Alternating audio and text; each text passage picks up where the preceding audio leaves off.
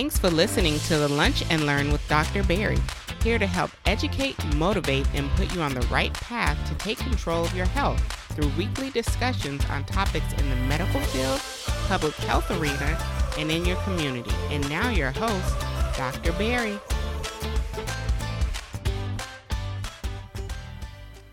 Welcome to another episode of the Lunch and Learn with Dr. Barry. I am your host, Dr. Barry Pierre, your favorite board certified internist, founder of drbarrypierre.com, as well as the CEO of Pierre Medical Consulting, helping you empower yourself for better health with the number one podcast of patient advocacy, affirmation, and education. This week, we bring you a special guest, Dr. Theodore Nyame, who is a board certified plastic surgeon from Harvard Medical School, who also completed a research fellowship also at Harvard Medical School and I want to take a time out to shout out a loyal listener and really just a friend uh, for myself as well as friend of the show, of course, uh, Jamar, who really put me in touch uh, with Dr. Nyame and said that this is a person I needed to get on the podcast.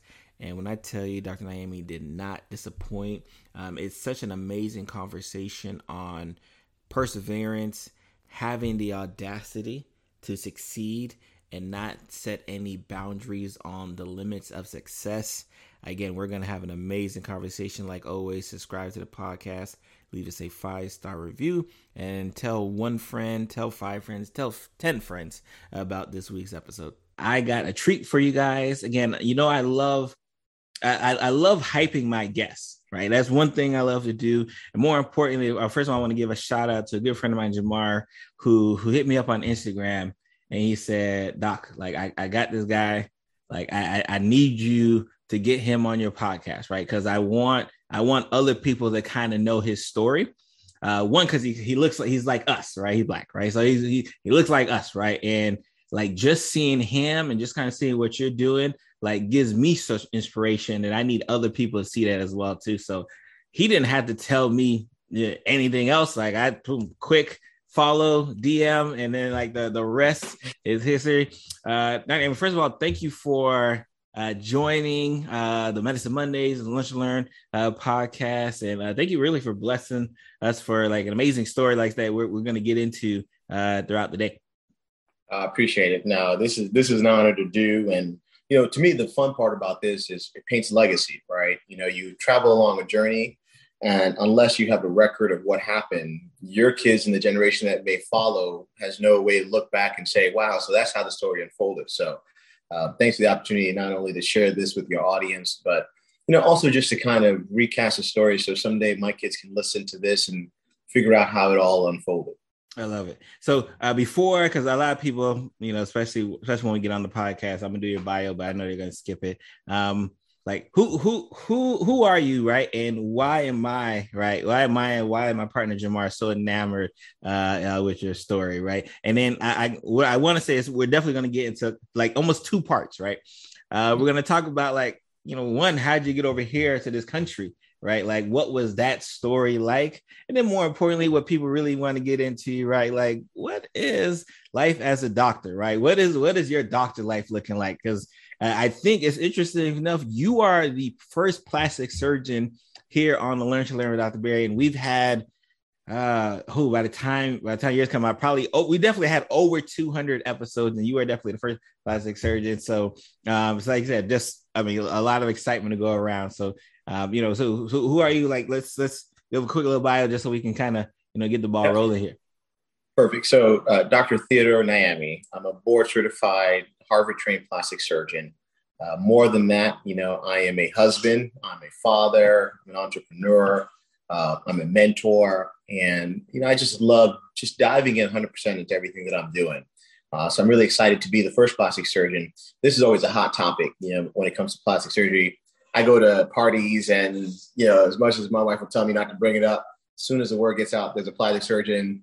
I got people getting free advice, and does this really happen? So you know, I'm excited. I've been, I've had the opportunity to be part of some really amazing things, gotten a chance to travel the world, doing plastic surgery, and it's really shaped my perspective. So that's a little bit about who I am.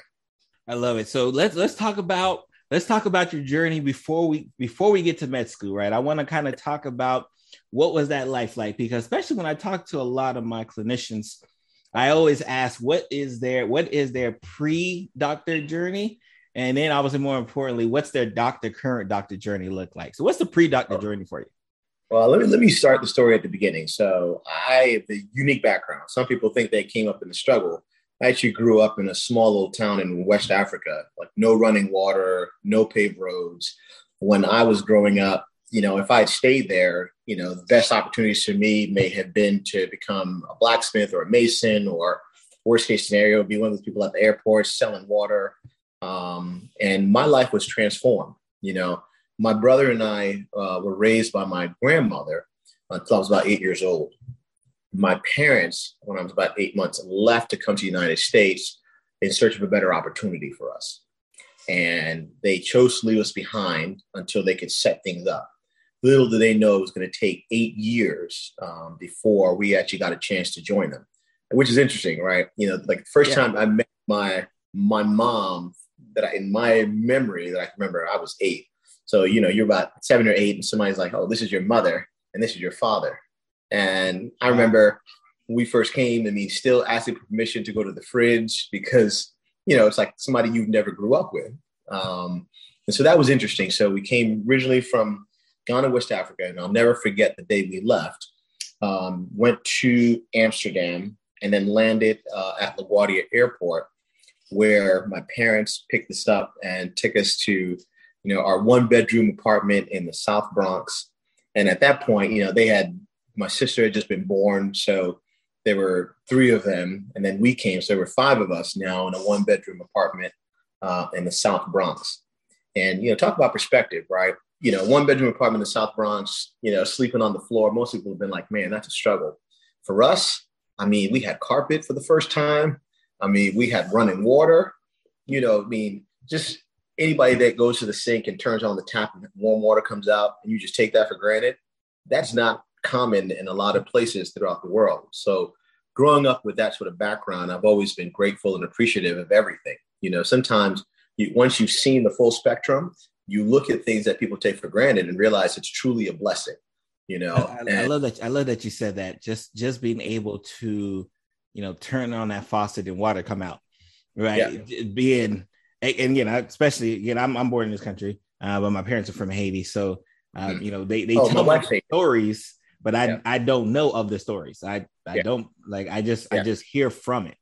So being uh, like just just hearing your words, and I could hear you say like, "Wow!" Like I was like, "Well, we're, we're we done made it. We we're here." Oh, seriously, yeah. Sorry to break your concentration. I know you're probably knee deep into today's episode, but do not forget check out our Lunch and Learn community store, shop.drbarrypierre.com.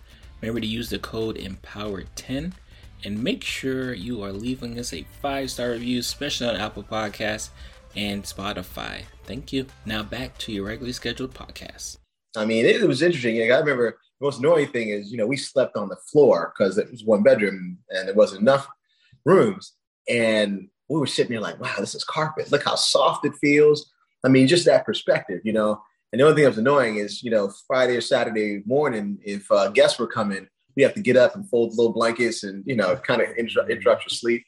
Uh, but I'm just, I'm grateful for those opportunities. Um, and just even the path of getting here. Um, so when we were still background, we were in Ghana. My brother and I were the worst students that that entire town had ever seen. I mean, we were, you know, I, am sitting here, you know, Harvard degrees behind me. We were the worst students that town had ever seen. In fact, my brother was so bad that the school left him back three separate times. First time, wow. parents sent over a nice little bribe. The school took the bribe and they let him go ahead. The second time, the school wouldn't take the bribe. So now he was just one grade ahead of me. The third time, they would take the bribe, and then we were in the same exact grade. And out of about 30 kids, they would line us up and as long as I was like just one position ahead of him, even though we were both in the back of the line, that's all it took. That's all I needed, you know. So we were, you know, grossly underperforming.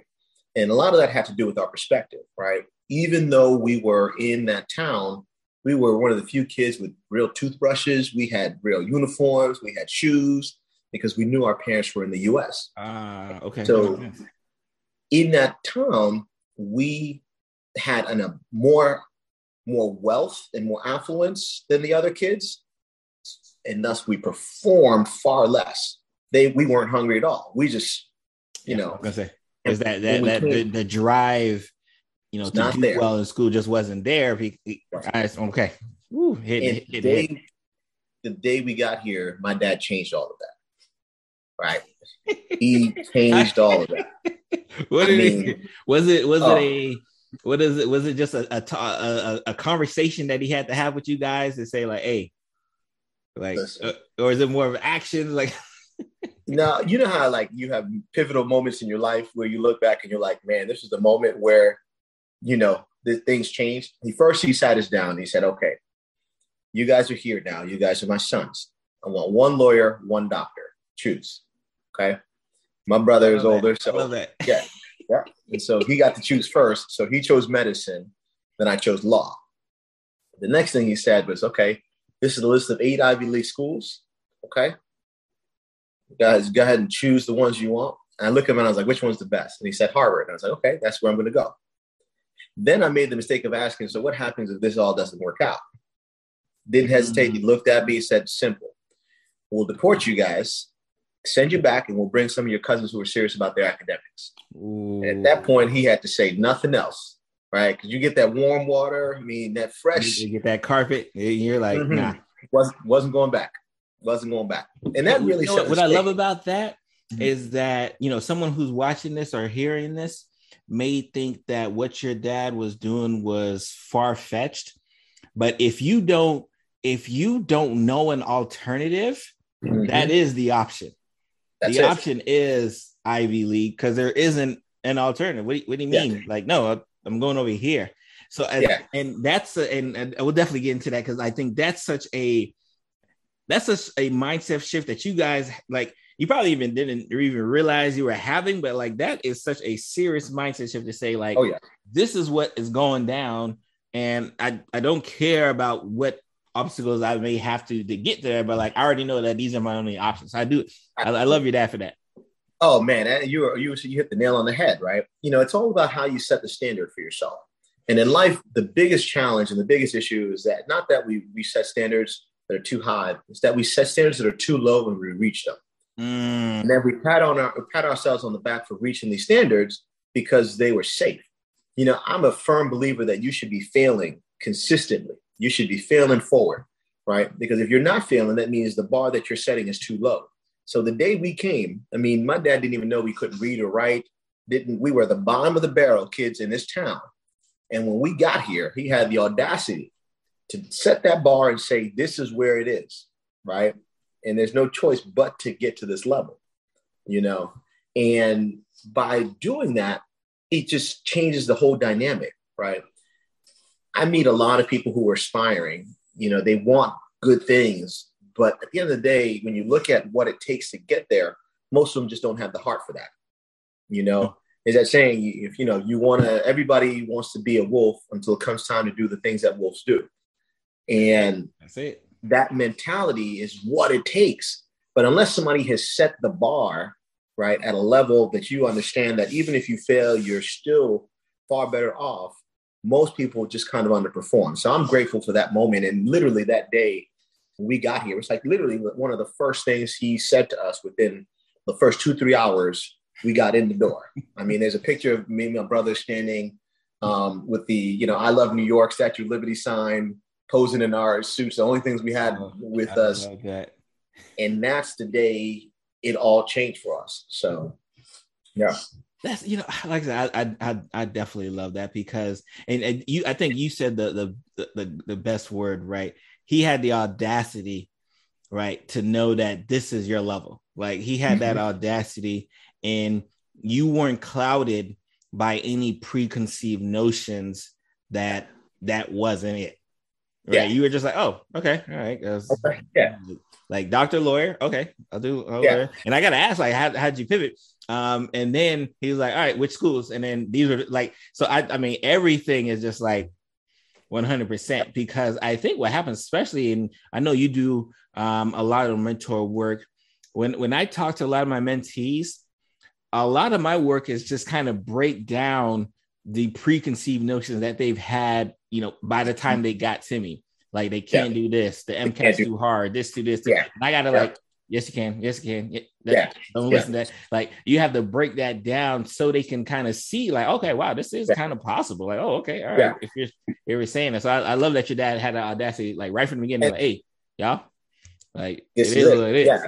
It and is I mean, I completely agree with you. You know, when I mentor students, you're breaking down preconceived notions about what they think they can and think they can't. They don't understand that whether you think you can or you think you can't is irrelevant. Mm. What is more relevant is what is the pathway? How much work is necessary to put in to get to this angle, right? Don't waste time questioning whether you can and you cannot. You need to ask yourself, what is the model for success? If I want to achieve this grade, get to this school, what do I need to do? Don't waste time on whether you can or you cannot. Spend that time putting in the work. And that's the key, you know. And I think in a lot of our communities, what we don't have is a good model, right? Or we think we understand what hard work looks like until you talk to somebody who, you know, I mean, people would consider some of the things that I did in, to get to med school extreme. But I tell you, when I look at the the metrics, there was no question that these things were going to happen because I put in the necessary amount of work and then some, you know. So how, how did we make that pivot? Because again, you, in your story, you said like I, I, you know he chose first. He chose medicine. My brother chose medicine first. So I just uh, do law. Uh, was there something that steered you uh, away from law, or more steered you towards uh, coming come on coming on on our side?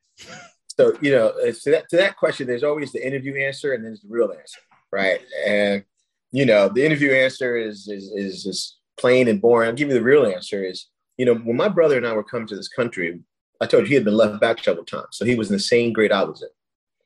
And then we get here, and all of a sudden, because he's older, they decide to skip him one grade. And I'm sitting there like, whoa, time out, guys. You got the wrong one. I was the guy right. who was ahead I, of him. I should have been, I should have been in that spot. What y'all doing? Yeah. You know, but just because of his age, so that sparked, you know, a little bit of competition between us, right? And I love that because it pushed us all the way through med school, right? My brother was about 12 years old when he read uh, Gifted Hands by Ben Carson. At that point, he decided he was going to be a brain surgeon. Yep. The moment he decided he was going to be a brain surgeon, I decided I was going to be whatever surgeon was better than a brain surgeon, right? And you know, so on and so forth. Like, I mean, my brother, you know, through like fourth and fifth grade, he would get a math book and I would finish mine and I'd pick up his book, right? Because I want to show him like by the time I get to your level next year, I'm gonna be well ahead of everything that you're doing. Mm. And so we always push each other. You know, whenever my brother and I have competed, we've never worried about anybody else because the, the level of intensity uh, has been such that you know most other people are just irrelevant in that setting. So, for example, you know, college. You know, he went to Binghamton University, uh, upstate New York, came home with a 3.7 GPA. So the very next year, I went to Cornell and I refused to come home with less than a 3.7 GPA. Like, there was not a single thing that was going to have me come home and not have achieved a score that was higher than his. Right. And so I had a 3.9 my first semester at Cornell. Then the next semester, he had a 4.0. So then I had a 4.0 and it just went back and forth, back and forth, back and forth to the point where, you know, he was applying for med school and most people are like, man, is it going to work out? And I'm like, you know what? I know it's going to work out for him because the amount of work that he's put in, you know, is more than what meets the requirement. So he applied to med school and he actually went to um, Robert Wood Johnson, uh, UMDNJ in New mm-hmm. Jersey. So being competitive the next year, you know, I'm getting ready, I'm applying, he's looking to see what's going to happen. And, you know, I mean, I put in the work. You know, when you put in the work, there are no surprises. So, you know, I got into Harvard, Hopkins, Columbia, Cornell, Stanford, you know, a bunch of great places that, you know, I'd always wanted to go. And then it brought me back to what happened at the very beginning, the first day we got here. You know, looked at my dad and he said, you know, these are the schools. I said, this is where I'm going to go. And, you know, even though I love Stanford's med school, I love the vibe out there, I love the weather, I knew that part of, you know, the promise of coming here was, hey, Harvard's where I'm going to go. And so um, I eventually accepted their accept their letter and um, I went there for medical school. Amazing. Um, and Amazing. even in doing that, right, I mean, I'll tell you this little tidbit. You know, people people don't understand what it takes to get to the top, right? And there's no record for what it takes to be successful. Like I said, I'm a little on the extreme side. So, you know, when I got to undergrad, I realized that there were kids that were better prepared than I was. They had gone through private schools and they were better educated, didn't mm-hmm. matter. I knew I was going to put in more time, more hours studying than they were. And eventually, if I put in the time, regardless of their levels of preparation, things would work out. And that worked out for college. So when I got to med school, I was like, whoa, this worked out for college. So before the whole, the first year of medical school even started, I had gotten access to the Harvard Medical School curriculum. And I literally watched the whole first year curriculum, right? Online, read all the books before the first day of class. Oh, I love that. Right. I love that. So, you know, I mean, especially because that I think that just that just goes to a certain level of drive. That goes to a certain level of gumption that, like, hey, like, and and I'm not sure if it was a level of I don't know if doubt creeped in, like I needed to do this, but more that I'm going to do this because this is what I do. Like this is like I put in work. And because That's I right. put in work, why wouldn't I look at the curriculum. Like, why wouldn't I do these things? This is what I'm I, am i am accustomed to doing. So I, I mean, I love everything about that. Like, how how was that first day when when you know classes officially start? Man, it felt good, right? Because you know you're there. You can imagine, you know, kids from Yale and Princeton and all these schools, and everybody is just feeling themselves because when they got there, they were, you know, kind of a hot shot, mm-hmm. right? And in life, you always have to find kind of that secret weapon, right? You know, there's a certain amount of work that needs to be done in everything to get to a certain level. My, I'm of the opinion if you know what work is required, why wait? Right? The person putting in the work first, it's like a race, right? If you know how far you need to run and there's no one telling you you need to start at the same time, why would you wait? Mm-hmm. So, first day of, class, we're sitting there in anatomy class, and you know, a couple kids just kind of mouthing off stuff they didn't know but having gone through the whole first year, I'm like ready to go. And so I'm sitting there, and every time they say something wrong, I'm like, yeah, that's actually wrong. Not only would I just answer the question, I would take it to a level where they were just like, man, who is this kid? Right, right. right? Where, where, where did that come from? Yeah. And then whenever they would try to raise their level, I would just take it to the whole other level because by that point, I was starting the second year when they were starting their first year. So, you know, they're learning physiology, I'm learning pathophysiology, you know, I mean, it was insane. Some of these kids, I mean, my, their minds were blown, you know. And for me, it was it was fun and engaging, right? And it, and it speaks to the concept of early preparation, right? Mm-hmm. So the way it worked out, I mean, first year I didn't even need to go to class. You know, I'm having fun, I'm partying, but I'm showing up to class. I got got all the answers. I read all the books already. It's easy, right? And you think about that for most people who are, you know, first first year of medical school, they're struggling. It's a hard time for a lot of people, oh, yeah. right? That, that, transition. Yeah, I, I, always, I always, the way I try to compare it when I when I talk to my pre meds is like when you're when you're in undergrad, you may have a whole semester right to learn microbiome. You have a whole semester yeah. to learn your microbiome. Whereas when you get to medical school, it's like, all right, four weeks. Four weeks. Good luck. yeah, like fire weeks. hydrant open, yes. get it all, and te- test test at the end. Yeah, absolutely. You know, but it's like when you start early, right? It's not even four weeks. You got like six months, right? So when other people are coming in and learning for the first time, you're reviewing it. You know, you're asking questions at a higher level with more depth, right? And you think about it, there's no one that tells you don't do this, don't start early, nope. right? Don't start early. But how many people actually do that, right?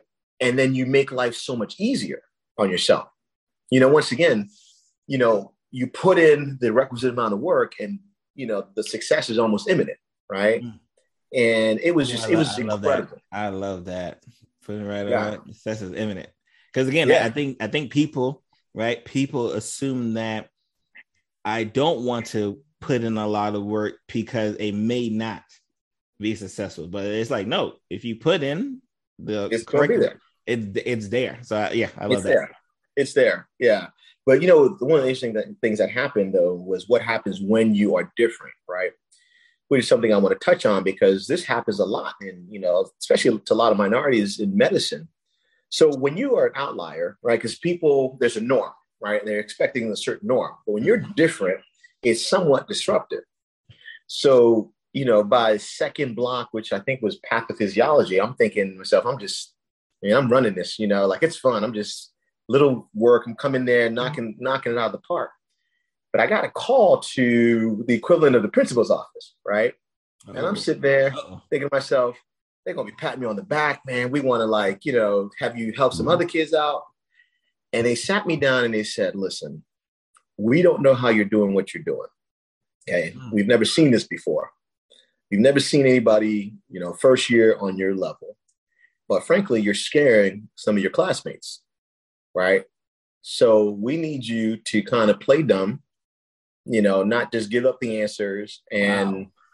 you know, just kind of tone it down and make it more of an activity rather than just sitting back and being like, so this is chronic emphysema and you guys are missing this clue. And so, I mean, I was shocked. Yeah. I was shocked, you know, and I didn't know how to take that, right? I mean, here I am at number one med school in the country, and I'm being told to to scale it back, kind of for the comfort of others, right? And you know, I walked away from that, and I was like, really? Did that just happen? And in life, you know, that's so crazy to me. That's wow. I mean, it, you know, but it, it, it happens, right? When you're an outlier. And so I decided, okay, if that's the case, well, well, I'm not going to waste my time there. I'm going to put time into figuring out what I want to do right? Since I don't need to go to lectures because that's only going to put me uh, further ahead, and all I need to do is sit in class and you know kind of play along until the very end, and then just kind of chime in. I'm going to go do something else. So first year of medical school, I'm now getting into the operating room, right? Wow. so you know something that would happen third year because once again the mo is consistent right you know start early put in the requisite amount of work so the first year, I'm calling up, you know, surgeons like, hey, you know, I'm a first year Harvard medical student. Can I get in the OR with you? X, Y, and Z. You know, shadowed some orthopedic surgeons. You met with the chief of plastic surgery. I was like, hey, can I come to the OR with you? So for, by by first year, when other kids are learning pathophysiology, I'm learning how to scrub. You know, don't bump into the blue stuff. By second year, I'm actually assisting and so by third year, when everybody else is getting into the OR for the first time, and they're learning how to like scrub, I'm I'm operating, you know, I'm assisting, right? And once again, when you start early and you stay on that trajectory and you put in the requisite amount of work, success is imminent, right? And I'll never forget, you know, I scrubbed with this attending and um, one of the residents left me to cover the room by myself as a third year medical student, which just does not happen. You know, it's usually a resident covering the case. The attending is just kind of like, no, you can't leave me with the med student. He's like, nah, trust me, he's not just a med student. Just give him a chance. So I'm in there, like, you know, let's go. Yeah. I'm sitting there just doing what I do. And it was like, what's your name again? I was like, oh, yeah, Theo Nyame here. And so it was great. You know, I mean, I got so much love from the program because these kids they raised me. They taught me how to operate from the time i was a first year medical student. And so when i was applying for plastic surgery which is fairly competitive you know i had a pretty good feeling that at the very least you know the program that made me taught me how to operate you know watched me do all these flaps was going to be invested in my success. And so when i applied for plastic surgery which is once again really challenging you know i had put in more than requisite amount of work and I felt pretty good that things were going to happen uh, the way I needed it to. And so applied, you know, I had a lot of great interviews, you know, big schools, and eventually, uh, because of the commitment and how much time the Harvard Plastic Surgery Program had invested in my development from the time I was a first year, I decided to stay at Harvard for plastic surgery. So and you and you were you because I know you when you said especially when your brother was thinking about neurosurgery was was plastics always like because I know you want to do surgery but like was plastics always like that or is just like as a student you're like hmm, plastic Man. doesn't you know this plastic doesn't seem bad. The first thing I thought I was going to do was orthopedic surgery, and you know one talk about representation being mattering. When I was a college student, I shadowed uh, Answorth Allen, uh, surgeon at the Hospital of Special Surgery right? And it was the first time I saw a brother in an OR as the surgeon. Mm. You know, I mean, Answorth was smooth. This guy would come in and he was a, the physician for, you know, a few teams, nicest guy ever. One of the things that really struck me is he was not impressed by me, right? At this point, you know, I, am used to like pulling out the usual tricks. Oh, here's my GPA, and people are like, oh, ah, he was not impressed, not impressed, right? And I was like, this is somebody who's, you know, respect I've got to earn. And he took me to the operating room, and I was like, wow, this is his operating room. You know, he dictates what happens in this OR, and it was powerful. You know, I saw myself in him that day, and I was like, wow, orthopedic surgery and so when I got to Harvard, my first thought was, let me explore orthopedic surgery. And I was, you know, in the OR at Children's Hospital, uh, and I started dozing off because, you know, for me it was it's the same procedure. You know, like I've seen it three times now, and unless you're doing it, then I remember myself dozing off, and I was like, you know, let me explore something else. And so then I started um, looking at some of the specialties, and somebody said, you know what, you need to go talk to uh, Jim May and Jim May, um, you know, I mean, one, I mean, one of the nicest people that I'd met. He was a chief of plastic surgery at Mass General Hospital.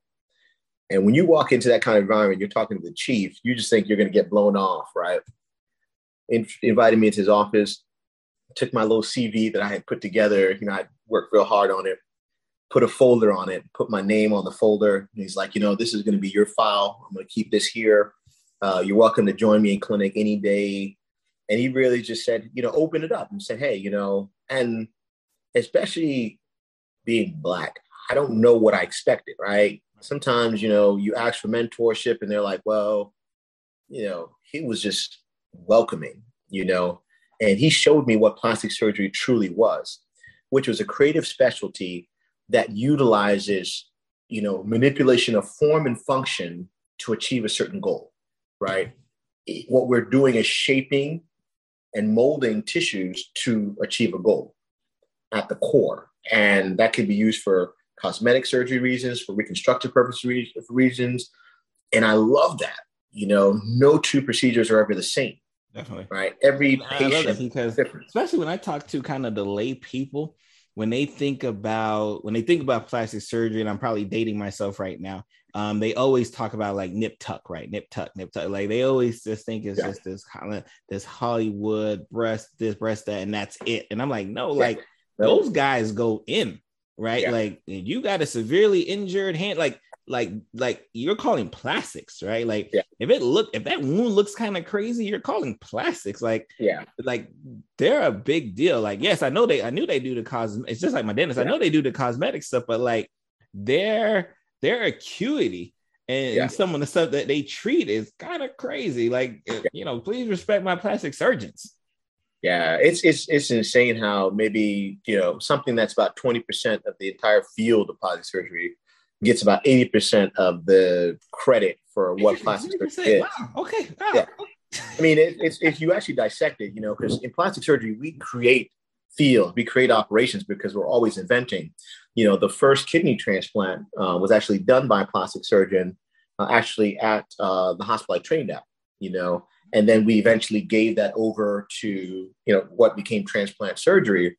So we're always inventing operations just based on utilization of form, anatomy, and function.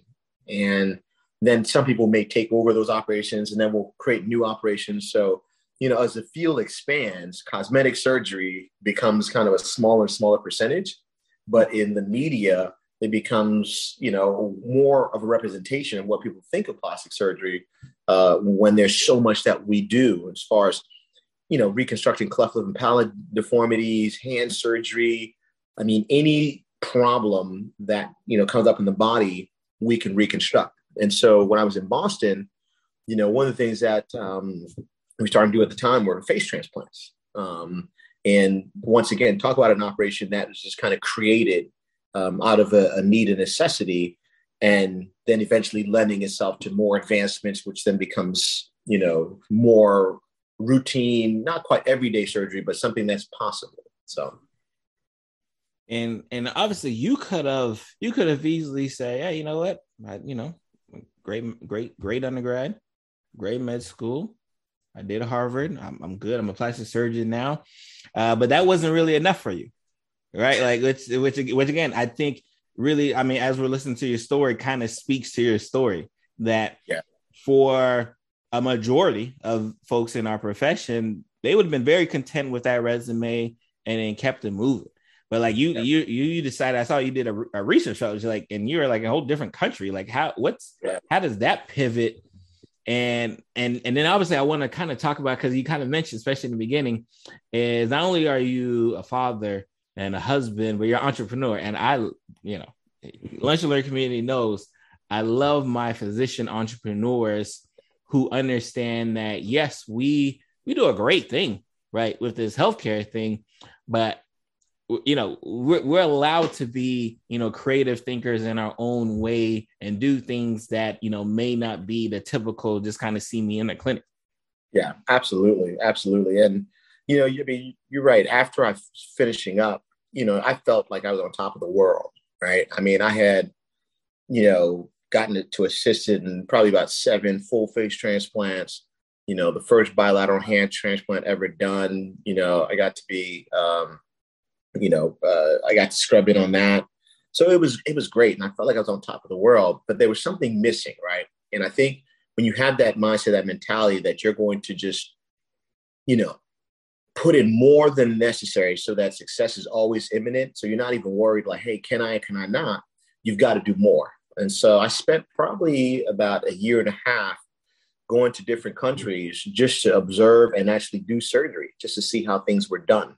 Um, and it was just a really enlightening time in my life that really put things in perspective, right? Mm. So before that, it was always kind of go, go, go, achieve, achieve, achieve. And so I started the journey uh, in Norway, um, where you know I visited a good surgeon, a good friend of mine's uh, Tormod, and just saw the life that they had, right? And it wasn't the the busy grind, grind, grind. And I saw his family and how involved he got to be, and I was like, wow, this is nice. Then, you know, I went to Italy and did some surgery over there. Once again, paid attention to the lifestyle, right? Because in, in our profession, it's not the career, it's the lifestyle that eventually either makes your ultimate success or not. You know, there's so many people who are going to grind themselves to a nubbin and at the end look at what they've achieved that it may not be worthwhile. Um, from there, then you know I got a chance to go to you know Austria, uh, went to Colombia, and then finished off in Australia. And Australia was just a powerful experience for me. First off, it was the first country I've ever visited. Well, not the first country, but it was the first time I've lived in a country where I didn't feel black. Right. Interesting. And that's a powerful statement, okay. right? I'm, you know, I'm listening. Because most times, you know, especially coming from Africa to this country, when you walk into a room and you are, you know, four percent, whatever the percentage is, you are aware. Very, very, right? low, very low let you learn community, just in case you didn't know. Absolutely, right. You know, whether people admit it or not, you are aware, right, of the fact that you know you represent a group of people. There may be preconceived notions about you, and what you do becomes a representation of a group of people who may not have a voice, right? Mm. And I got to Australia and I realized, wait a second, they've just never really experienced what Black people are supposed to be like, or there are no stereotypes because for them, they just see it as all Americans, right? And it was just powerful, right? To just be received for me, for being me, right? Not to be an ambassador for my race, but just, oh, you're just Theo, right? You're not, you know, Theo who comes from the Bronx, who, you know, you know, it just it was very, very interesting, you know. And you but know, I love that you said that because I don't think people really realize the level of stress that carries. Yes. Knowing that you are the representative. And yes. I, I've, I've, I've kind of said this before, where like when you do well, all good right? Yes. We, we all look good in the back. Yes. But understanding that if you don't do well, then they might assume that everyone in the back is likely not going to do well and maybe i don't take that chance and you know let this person come in our school or let this person come in our residency or let this person come in our fellowship like that isn't that is in the back of a lot of you know especially you know the, the black physicians minds mm-hmm. and and it's tough because we know like man if i mess this up man we may not get another one of us in here Absolutely. for a while Absolutely. Right. So I, so I, I like these shit because I, I don't I don't know if people really realize that some like for a lot of us that's the level of stress we carry every single day on top of having to be in a great position. Absolutely. And you know, it's like somebody says something that's offhanded, right? Even how you handle that, right?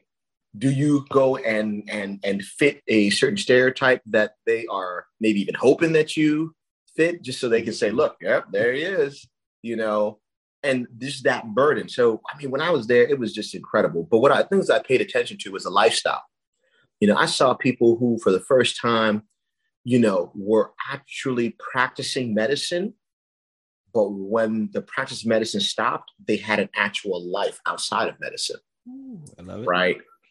They, you know, what medicine was just something that they did so that they could live their life not you know the other way around like we sometimes see in the us where you know medicine is your life. And outside of medicine if you're lucky if you get to have a couple of moments with your family and so on and so forth. So once i got back from that journey it really changed my whole perspective right? I had been this machine right? I'm going you know from high school to college college to med school med school to residency residency to fellowship. And i want to be the machine Mm. And I really had to kind of stop and ask myself, what's most important? Right. And that shaped just my decision, even about jobs, what city to set up in. And, you know, my wife, um, who is, is, is Haitian American, um, and, you know, is also in medicine. um, you know, she's head of women's cardiology in the Novant system. You know, you know, I wanted to choose a city that would offer us the opportunity to both practice uh, without it being, you know, burdensome. And I'm really glad that I had that experience abroad because it allowed me to shape my practice into what it is now, which is a sustainable model that allows me to be a husband, you know, a father, an entrepreneur, rather than having plastic surgery consume so much of my life Ooh. that at the end of the day, there's nothing left. Ooh, and it's so easy for that to happen, you know. Especially in medicine. I mean, I mean, yes. I mean, you're saying everything whew, on point. I mean, this is why this I shout again. Shout out to Jamar, right? Um, this, I mean, it's I said, I mean, you're taking the words right out of my mouth. Like medicine is so good, especially here. And and, and again, I don't know if it's just the way our our system is programmed of how we train our physicians, but the like the way it is is that it almost makes it taboo, right? To say, you know what, I want to make sure like I got time for my family. I want to yeah. make sure I have time for myself, right? Not even yeah let's be selfish. I want to make sure I have time for myself after, yeah. like, again, I, I do what I need to do. This is my career, yes. But when it's time to clock out, I want to be able to clock out and not have to still be uh, in in a, a body over here, but my mind is still over there. So yeah. no, I, I, I love everything. Like I love everything about it because again, it, yeah. that I mean that, that says it like right on point. Like yeah, like like yes, I I do medicine and I do it very well but I also want to live my life. I also want to be a husband. I also want to be a father. I just want to be me, yeah. right? Yeah. And, and not necessarily have to be defined, you know, by yeah. you know, you know, my amazing skills as a clinician.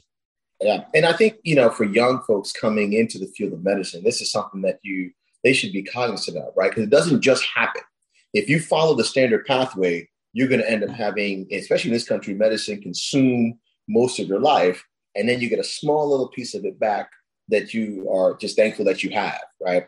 But if you're purposeful and intentional, then you can really create a sustainable balance between what is your what should be your actual life and medicine. And um, there's a quote from Sundar Pichai, you know, CEO of Google, and he says, you know, life is a series of five balls that are in the air. And I may not remember all of them, but it's work, your spirit, your health, your family, and your soul. Mm. And when you really do the math and think about it, out of those five balls, right, four of them are glass and only one is rubber. Rubber meaning if you drop that ball, it's going to bounce back. But the other ones, if you drop, they're going to be damaged in a way that is hard to uh, repair. Mm. And when you think about it, work, family, your spirit, your health, and your soul, work is the one thing yeah. that's the rubber. Like yeah. you get fired, you know, Lord forbid you get fired, right? You just wait a couple of years, you might hit be hitting the pockets, but you'll bounce back, you'll get another job. But if you let your health lag because of your career, you can't get that back. Mm-hmm. You end up, you know, pre-diabetic and on the same pathway while trying to heal people. You end up, you know, unhealthy in your lifestyle. You'll never get that back. You know, your family. You know, you if you have kids, you really have about 18 summers before they're out. Gone. That's yep. not a lot of time. And, and that so time be moving. My, my kids are yeah. like nine and six, and I'm like, yeah, do that. that like, what, what's happening know? here? But you can't get that time back. And yet in medicine, we treat work as if it's the glass ball and all the other things are rubber.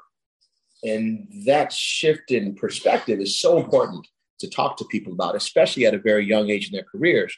Because if you don't keep that in focus, before you know it, you are down a slippery path where the bank account looks great, but you're out of shape, you're overworked, not fulfilled, your kids, you know, aren't don't have their stuff together. And that part is very dangerous, you know. And so for me, that is the new challenge. That's the part where I'm trying to put more time in rather than just grinding the same old axe. I want to put the focus into making sure that all those other things are taken care of.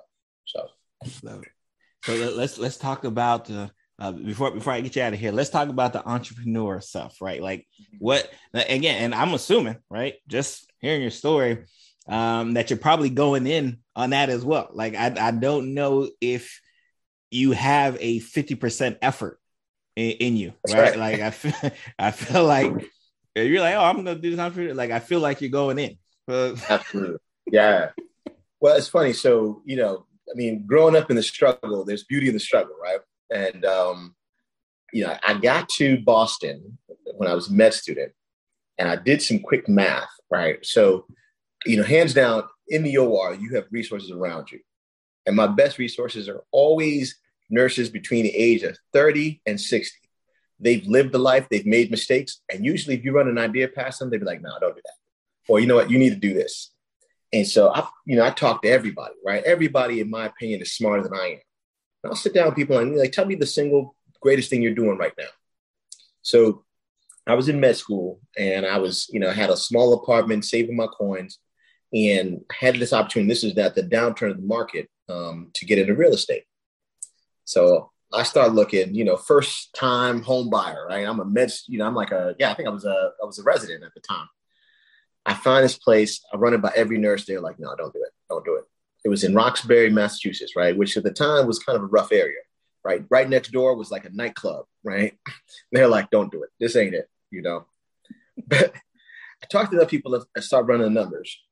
And I realized that this home is basically, you know, almost like, you know, coming out of foreclosure. Mm-hmm. So I call up the guy and I'm like, hey, guys, listen, this thing looks good. Like, what's the best rate I can get on this? he sells me this four bedroom um, condo for about 250,000. And I'll use real numbers because I don't mind. My mortgage on that was about 800. dollars mm hmm I had three roommates who were paying me about $800 each. I love it. Right. So it was basically, you know, threefold multiple per month. And on top of that, because they hadn't sold enough of the units, they couldn't close on the unit until they had enough uh, buyers.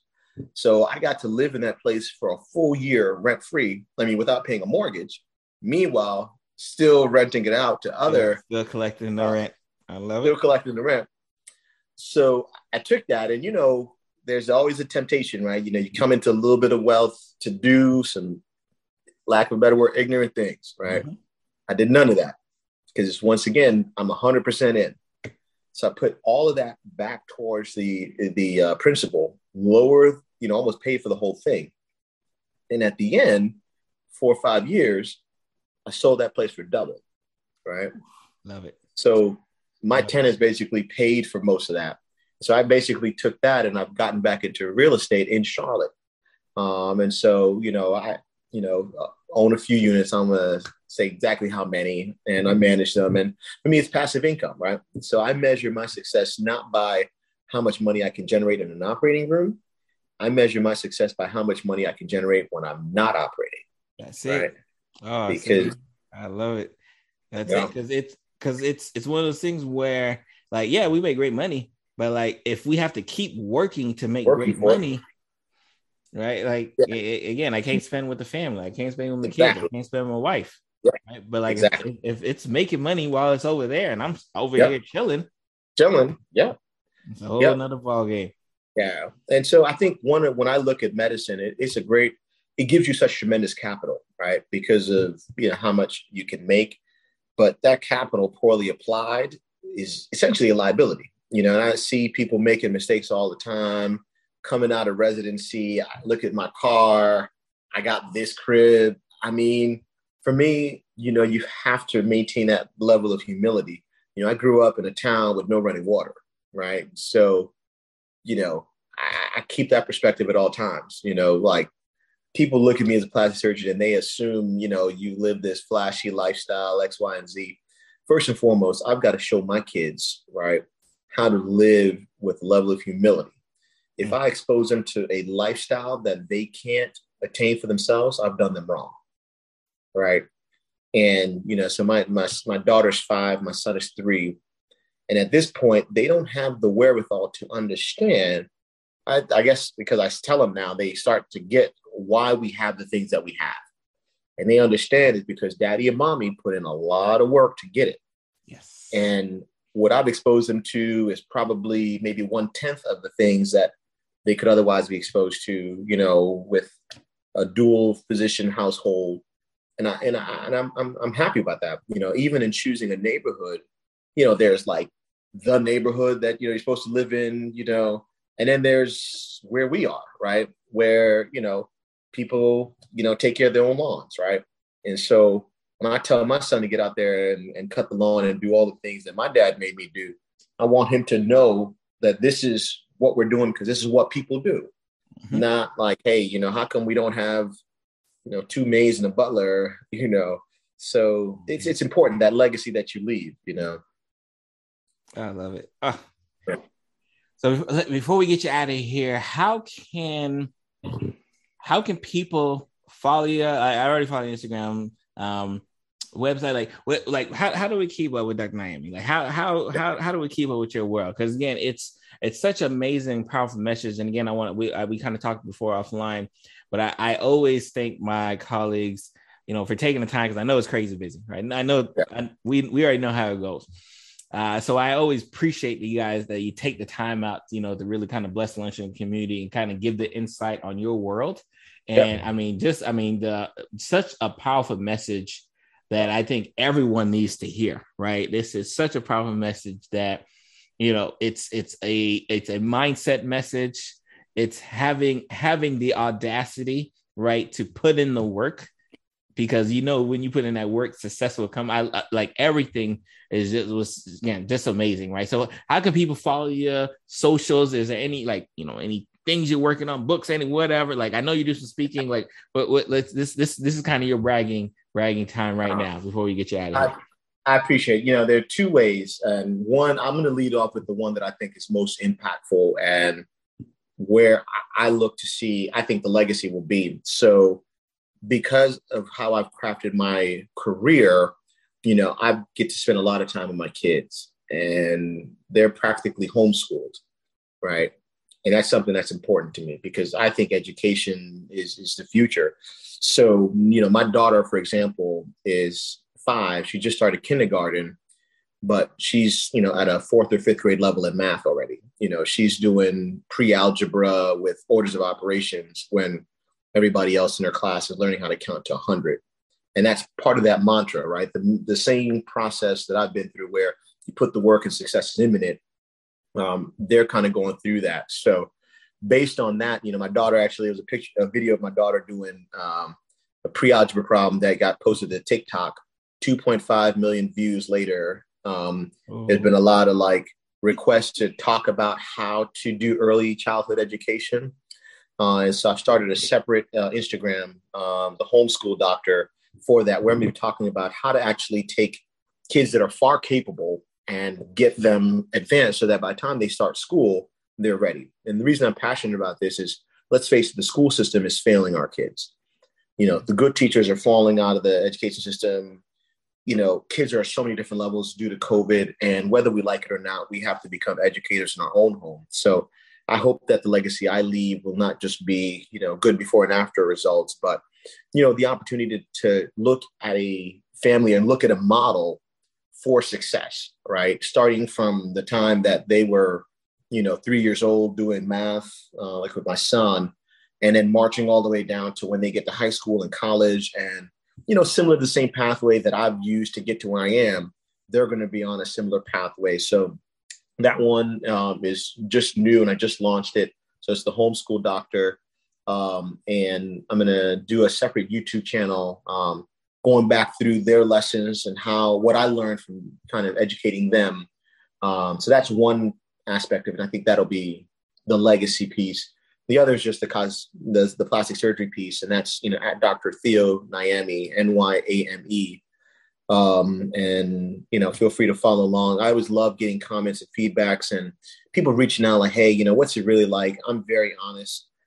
You know, to me, I, I hate people that um, spew the kind of advice that's meant to make themselves feel good and look good, but it doesn't really hold weight when you when you measure it. Um, and I'm very transparent about what it's taken to get to this level. And for me, the most important thing is for people who are questioning whether they can or cannot. I think it's irrelevant. The only thing that matters is this is the amount of work it takes. When you're going to start putting it in. So, um, yes. yeah. Ah, amazing, amazing again, Lunch Learn community, Medicine Monday community. Again, um, just an amazing conversation. Like I say, you, you, guys know I don't disappoint. And again, obviously, again, want to give a shout out to Jamar who who said like I need to get Dr. Nyame on the show. Right? He said he like, and I knew he was excited. He was excited. He was excited. I'm like, all right, all right, say less. Like he, it's fun. He hit me up over Christmas and then I was like, oh, let me wait till Christmas break. I know it's holidays. I said, let me wait till Christmas break. I, am a, I'm gonna swing back around. I'm gonna swing back around. Um, member listening community, all of those links that he just mentioned, if you're driving, listening, cooking, whatever you're doing, will be in the show notes. We'll definitely make sure those are in the show notes as well. Again, just thank, thank you for taking the time, man. This has been an amazing conversation. And I wish you nothing but the best. But in the back of my mind, like the amount of work that you're putting in, you're gonna get it. So like, like I still wish you to get it, but like I just wish you to continue doing what you're already doing. I appreciate it. No, I appreciate it. Thanks for the honor. And man, in the future, if you guys ever want to do this again, this is this is great. This is great. So yeah, keep me in mind. All right, thank you. Thank you for getting to the end of the episode. I am yours truly, Dr. Berry Pierre, favorite board certified internist. Like always, remember to subscribe to the podcast, leave us a five star review, and more importantly, share this to at least two of the five of your friends and family members that you know that could be empowered with the words that you heard today. Again, so appreciative of all you guys' support. See you guys next week.